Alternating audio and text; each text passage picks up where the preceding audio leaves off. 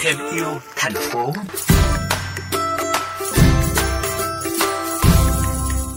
Thưa quý vị, khi bắt đầu hành trình sống xanh thì nhiều người đã mua rất nhiều các loại sản phẩm thân thiện với môi trường thay cho tất cả các đồ dùng nhựa, túi nhựa ở nhà.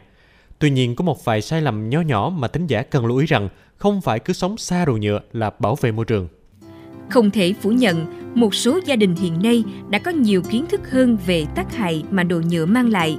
Thay vì sử dụng đồ nhựa, cách tiếp cận đồ dùng thân thiện với môi trường đã được chúng ta lựa chọn. Trên thực tế thì không có một vật nào thân thiện tuyệt đối với môi trường, bởi khi sản xuất ra nó, một lượng khí thải đã được thải ra đáng kể, tiêu tốn nhiều nhiên liệu, nguyên liệu, thậm chí còn nhiều hơn việc sử dụng đồ nhựa. Theo nghiên cứu, các loại túi giấy, túi PP, túi vải thay cho túi ni lông phải được tái sử dụng một cách triệt để thì mới thân thiện với môi trường.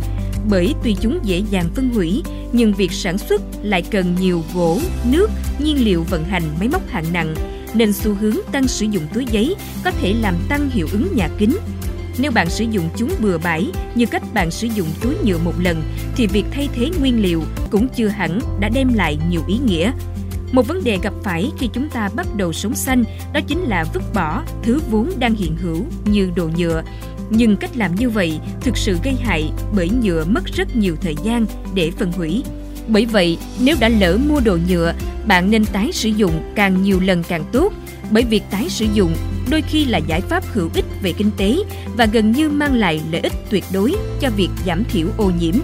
Mọi người thường suy nghĩ rằng sống xanh đơn giản chỉ là bỏ tiền ra mua những vật dụng xanh, nhưng sống xanh không phải chỉ giảm thiểu nhựa mà là giảm thiểu lãng phí, thay đổi thói quen.